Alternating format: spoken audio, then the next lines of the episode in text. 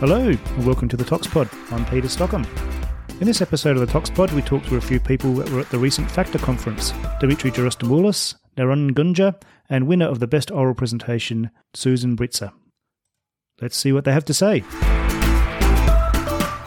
Here we are at FACTA in Brisbane in twenty twenty-two. We've got Dimitri Gerostamoulis, the outgoing president of FACTA. How you going, Dimitri? I'm well, Peter. How are you? Very well. It's been a fantastic meeting. We've had some fantastic uh, speakers that you've brought in.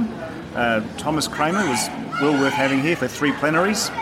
He had uh, so much to say. He was so generous with his time, and he was just so humble in what he was saying. He was doing, always ready to talk to people. Yeah, I think uh, Thomas, having Thomas here was a real bonus because um, I only asked him a few months ago because we had some difficulties with our keynote speakers, um, particularly our international. We always like to have an international keynote speaker. Uh, and Thomas answered the call, and uh, he gave us three terrific talks. So one was on sort of current state of post-mortem toxicology and some of the um, developments in that space in terms of looking at endogenous markers that may help us to identify some post-mortem changes. And then he spoke about hair, of course. You know, I mean, he's been doing a lot of hair work for many, many years. Yep. And today, I must admit, I was challenged because the machine learning stuff, while there have been applications of that in pathology, potentially, none in our field. Yeah. And the, you know, when he put up all those algorithms, I sort of took a step back and thought, oh my gosh, something else I've got to learn. Yeah, that's right. And he's across all of it, isn't he? It's incredible. Pretty amazing. So having him here for the three days was super. We had Sam Bannister here who gave a wonderful presentation on uh, the development of, you know, synthetic material, particularly trying to develop some of those or using some of those drugs for therapeutic purposes. Um, he gave an excellent talk. We also had, we had Vicky Kotsarillos, who is arguably Australia's largest prescriber of medicinal cannabis, and she gave us an in- insight into some of the difficulties and also her approach uh, and some of the challenges around uh, medicinal cannabinoids. And then, of course, Olaf Drummer, yep, who gave us a talk on, you know, the risks of driving with some of these cannabinoids. So I thought, you know, the program was pretty good with the keynotes, and we've had wonderful oral presentations and a good handful of posters here. FACTA holds a special place in your heart, I guess. You're one of the founding members, and you really uh, were pivotal in getting it organised across Australia. It you? does, it yeah. does. Um, and I've put a lot of time and effort, as many of the committee members have, yeah. but, you know, it's it's now a forum or a meeting that people really look forward to getting together. That's for sure. You know, and there's, um, there's work that's been done by FACTA in terms of some of the committee stuff, so around pill testing, around N P Ss, Uh, around hair testing, so we're trying to set our own sort of standards for a, a local, a local approach to some of these issues. Sure, there are international stuff, but we want some sort of local uh, approaches to yeah, these things. Locally relevant information. Yeah, to Australian and New Zealanders. Well, thank you very much, Dimitri, for your passion over the years and getting this, this association up and going, and your support of the ToxPod, of course. And uh, we'll be speaking to you soon, I'm sure. Terrific. Thank you. Thanks, Peter. Okay, here I am with uh, Naren Gunja. He's uh, Associate Professor at the Clinical and Forensic Tox in Western Sydney Health. How are you going, Naren? Yeah, good, thanks. How are you, Very Peter? good, very good. You gave a couple of talks this conference, one with a very intriguing title called Hydroxymoron. Can you tell us a bit about that one? Yeah, we um, have been seeing quite a few interesting cases and unusual presentations during the pandemic, and I thought I'd bring to the attention uh, of this cohort of toxicologists some of the unusual toxicology presentations and uh, overdoses that we were seeing during the pandemic. Um, COVID brought a whole bunch of weird and wonderful uh, drugs out into the fore, and uh, we had patients who were prescribed or buying on the internet uh, things for COVID that um, we hadn't seen much of in the past, and hydroxychloroquine was one of those things. It started off as something that might have been promising early in the pandemic as a potential treatment for COVID. It was soon proven to be otherwise and not useful. However, high doses of chloroquine, much higher than in other therapeutic settings, uh, was being consumed by users on the internet, uh, as well as patients who were taking it for other reasons like arthritis, and they were having overdoses and, and having toxic effects of hydroxychloroquine, right. Hence the title of my talk. Yes, fair enough. And ivermectin was amongst the mix as well? Yes, ivermectin's had quite a bit of press in the last uh, twelve months or so. It also had some very um, uh, dubious reports of uh, benefit from uh, ivermectin therapy in uh, COVID, again, proven to be false, uh, but... Uh, patients were buying ivermectin on the internet and they were being peddled by various um, practitioners, as well as some um, registered practitioners who uh, were not reading the science and were prescribing ivermectin inappropriately. And uh, we saw some of these overdoses in Western Sydney as well. And uh, ivermectin caused a gastrointestinal upset, but Uh, we also saw patients who were taking ivermectin with steroids and having um, toxicity from that as well. And your second talk was on trends in the, the emergency department. What happened over the COVID nineteen pandemic? Yeah, look, overall we had waves that mirrored uh, some of the COVID waves. Um, during the wave itself, there was a lot of recreational drug use and presentations from recreational drug toxicity. But then after the wave and uh, the, the movement restrictions went away, we had uh, pent-up demand for mental health services um, and uh, both toxicology as well as mental health in Western Sydney saw an uptick after the wave of people um, having anxiety and depressive symptoms. There was also quite a bit of delayed diagnosis happening because patients weren't going to their G P and getting their usual checkups, um, their usual um, smears and, and um, other tests that they normally would get as a preventative screening. And uh, we saw uh, quite a bit of delayed diagnosis during this period. We also saw that um, social media seemed to have an uh, enormous influence over what people did, um, how they reacted to various treatments, as well as on drug policy from institutions and the government. Yeah. Certainly a, a different period for us, but I'm pretty sure it's mimicked around the world as well, isn't it, this sort of trend? Yeah, I think um, worldwide there's been similar uh, trends based on how much COVID they experienced as well as how much restrictions they experienced. Certainly Australia had less COVID but a lot of uh, restrictions on movement. Yeah.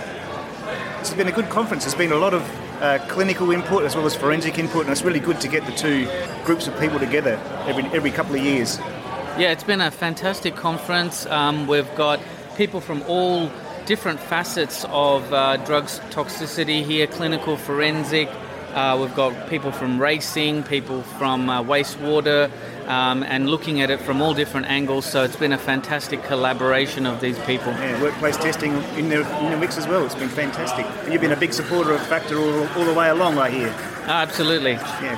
Thank you very much, Naren. Cheers. Okay, and now I'm speaking with Susan Britzer, and she won the Best Oral Presentation at the recent FACTA meeting with her talk entitled In Vitro Demonstration of Herbal Exacerbation of Paracetamol-Induced Hepatotoxicity. Welcome, Susan. Thank you, Peter. It's great to be here. You had a very interesting talk. Um, it obviously had an impact on the people organising the conference because you won. So from the title, you're basically looking at toxicity of paracetamol and how herbal medicines can affect that. Is that correct? Yeah, that's correct. Um, a lot of my research has been focused on traditional Chinese medicines specifically, um, but I had a really big interest in how the use of herbal medicines could potentially impact on commonly used pharmaceuticals, and paracetamol being one of the most used pharmaceuticals on the market. It was almost natural to think, well, if we're taking paracetamol fairly often, what could products like herbal medicines potentially do to that toxicity that could develop? Often if someone's feeling ill and they go to the doctor and the doctor asks them what medications they're on, they probably won't mention the herbal medicine. Is that the case? Yeah, it seems to be a pretty big trend even now, even though herbal medicines are becoming quite popular in the general public. Um, there's still a stigma that's attached to the use of herbal medicines and other complementary medicines, where people don't feel comfortable disclosing their use to their general practitioner, or don't even see a need in disclosing it, because there's that perception of these are natural, they're safe, they're not going to be doing me any harm, and no one really needs to know that I'm taking it. But the reality is there could be potential harm happening by not disclosing them, and particularly with interactions that could occur from multiple herbal medicines or multiple complementary medicines, and in particular with other pharmaceuticals that could be prescribed. And we we see that often with pharmaceuticals potentially interacting with herbal medicines. And often people in um, the toxicology sphere dealing with conventional drugs often think that um, herbal medicines aren't actually active. They're actually a traditional medicine for a reason. They do have some sort of effect. So often herbal medicines do have some sort of effect, whether it's a remedy or not, it's another thing. And so there's obviously active ingredients in there, and which have been often well researched, but their interaction with conventional medicines is really understudied, isn't it? Yeah, it appears to be. Um, there's always a lot of talk about, you know, there's that potential for interaction, but it's difficult to ascertain from herbal medicines because they are just so complicated um, compared to conventional medicines, when there's usually one, maybe two active ingredients, compared to herbal medicines where there could potentially be hundreds of active ingredients that are either eliciting an effect or causing an interaction.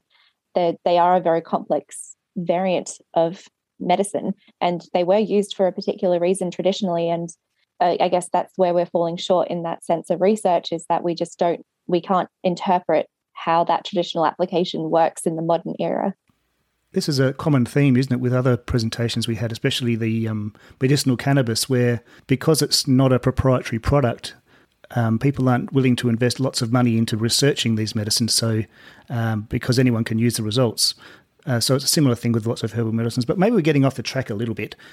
So tell us about which herbal medicines you were looking at in, and their interaction with paracetamol. Yeah, so the three herbs I was looking at the most were Psoralea corylifolia, uh, Astragalus propinquus, and Atractylodes macrocephala. Um, big mouthfuls of names, um, but essentially the latter two are typically involved in health maintenance and cold and flu remedies. Um, and Psoralea corylifolia is also involved in uh, a number of different tre- treatments, more frequently known to be in dermatological treatments, things like vitiligo, dermatitis, things like that. Um, but it can be commonly found in other health maintenance and, again, cold and flu uh, remedies. Um, mainly for its antipyretic effects that it has on the body, which, you know, bit of a flag there, where paracetamol is often taken for its antipyretic and analgesic effects as well. Um, mm. So, yeah, there's that potential issue with um, these particular herbs. They are common in these remedies for these treatments, and paracetamol tends to be our first course of treatment for those conditions as well. So paracetamol toxicity is quite complex by itself. So maybe we should just go through the mechanism of that before we talk about the interaction with herbs. How does that work?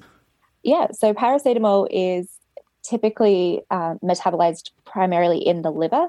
It undergoes uh, metabolism through glutathione conjugation, where it forms a detoxified metabolite, and it causes very little damage, if any, to the liver. Um, but it can also go through a toxic development through C Y P three A four and C Y P two A six enzymes, Uh, where it forms into a toxic intermediate, uh, which can cause liver damage in uh, if it reaches high enough levels. Similarly, an active ingredient in Psoralea corylifolia follows a similar metabolic pathway to paracetamol, um, in the sense that uh, glutathione conjugation detoxifies psoralen, whereas uh, if it goes through the C Y P three A four enzyme pathway, it causes a toxic intermediate and causes toxicity. So again, if you If you happen to be taking paracetamol with these herbal medicines, you could potentially be raising, uh, saturating the mechanisms that detoxify these products, and then increasing the level of toxic intermediates, which could cause damage to the liver or other organs within the body as well. So we, we're very been, familiar with paracetamol. That's right. And there have been published accounts of situations where they suspect there was an interaction with these herbal medicines and paracetamol to result in some pretty severe or some fatal interactions with the liver, resulting in liver transplants um, unsuccessfully and then death. So uh, this is sort of where this work's come from. So what's the best way to determine whether a drug is toxic to the liver? There's a number of different methods that you can use. Um, a good standard is to start off with in vivo models. particularly in a cell line model that's representative of the organ structure that you're looking at. In this particular study that I presented at FACTA, it was looking at a liver model using a hepatocellular carcinoma cell line, or HepG two s, which are a pretty good standard for liver models. We used a, a base standard of an M T T assay, which is a colorimetric assay which shows cell viability, so basically showing us some level of toxicity. So you grow them in a plate, uh, a ninety-six well plate um, with growth media, and then you expose those cells to increasing concentrations of whatever chemical or product that you want to investigate. Um, and then, of course, you read them under an absorbance microscope, and it gives you a, a rough indication of the number of viable cells within uh, within the wells, um, which gives you a good indication as to whether or not the cells are actually alive and whether or not toxicity is being present. So, in other words, greater cell viability, more cells present, the M T T dye goes quite dark, less cells present, less dye, and you can't see as much uh, absorbance under the microscope as well. So it's a pretty good way to get a quantitative idea of how toxic a, a particular chemical may be.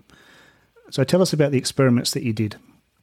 Yeah, so I, I think I mentioned earlier that the herbs we were looking at, we particularly wanted to see if there was any likelihood of interactions with paracetamol. So we first exposed our cell models to our predicted hepatotoxic chemicals, which were paracetamol and psoralen, which is the active ingredient in Psoralea corylifolia. What we found was, of course, paracetamol can cause toxicity in our liver models, um, but what we also found was psoralen was surprisingly a bit more toxic than paracetamol in our cell models as well, which was a good indication of potential interactions happening there, because if you've got a really hepatotoxic chemical with another, it's not going to end up well. Yeah, so on top of the paracetamol toxicity that was already occurring in your assay, you also got some additional synergistic toxicity with the psoralen. Yeah, so yeah, we really wanted to just see if there was any interactions going on there that were measurable. And what we found was uh, there definitely was some kind of uh, synergistic interaction happening between paracetamol and psoralen when we put them together. So we were using uh, a non-toxic concentration of psoralen just to ensure that we weren't accidentally just seeing some kind of additive interaction occurring. Um, and when we placed it in with increasing concentrations of paracetamol, we could see that when compared to paracetamol alone, there was a significant increase in cell death that, that could be observed. And it was it's quite alarming at the volume, uh, sorry, the magnitude of um, difference between paracetamol alone. And then once we added that small dose uh, concentration rather of psoralen with paracetamol. So in these um, bioassays that you're using, do you have to add, is the media that you're using, has it already got glutathione in it, or do you have to add that separately? Because it's you suspect it's a glutathione that's being depleted, so that then stops the detoxification of both agents. Yeah, so the media that we have, uh, the growth media does contain some levels of glutathione, so it acts, it would be able to put somewhat representative nature of what the liver could look like under normal circumstances. Um, one of the interactions we didn't uh, quite investigate was depleting the glutathione completely um, in the presence of paracetamol and psoralen, either combined or individually. But the media does contain some level of glutathione, so we can have that accurate representation of what the liver environment would look like. So the concentrations that you're using in your liver models, in your liver hepatocyte models, are they reasonably similar to what you'd find um, in the body if someone was taking both of these drugs? The concentrations that we investigated probably do seem a little high to some people, but we just, that's one of the questions that we just don't know the proper answer to. And that's mainly because we don't know what the accumulation of these herbal products have within the human body. There has been studies that have shown uh, the concentration of psoralen in Psoralea corylifolia is this, the concentrations that we have used is representative of the concentration that you'd find in any given potential, any given Psoralea corylifolia product.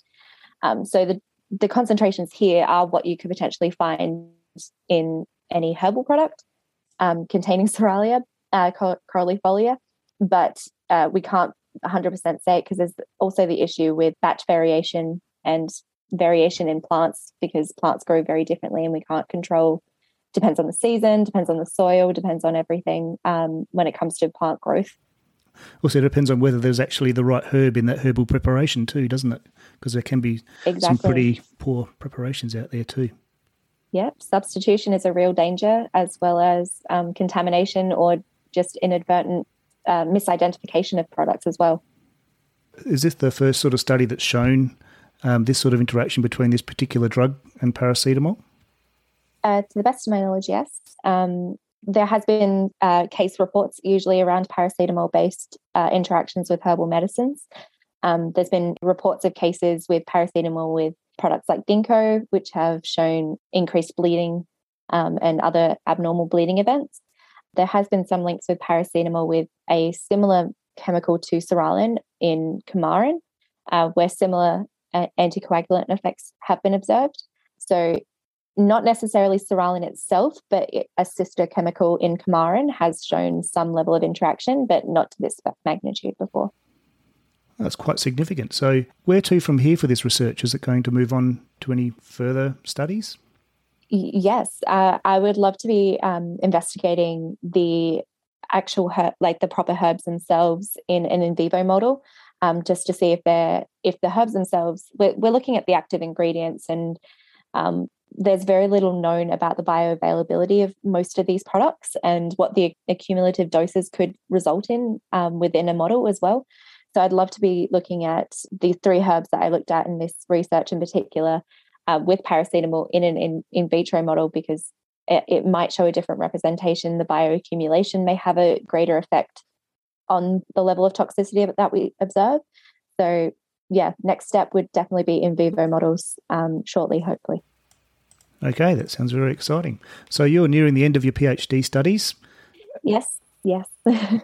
All the best with that, and we hope to hear you again on the ToxPod. Thank, Thank you very much. Thank you for having me. Okay, so that concludes our coverage of Factor twenty twenty-two in Brisbane. Hope you found it interesting.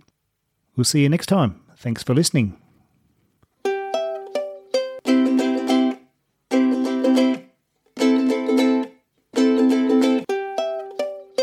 Oh yeah, that needs some work.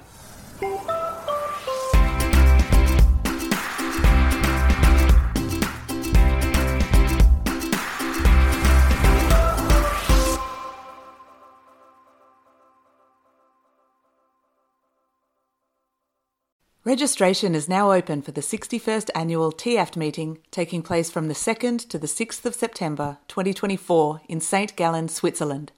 The early bird rate is only available until May thirty-first, so be sure to register soon for the reduced rate at w w w dot t i a f t twenty twenty-four dot org.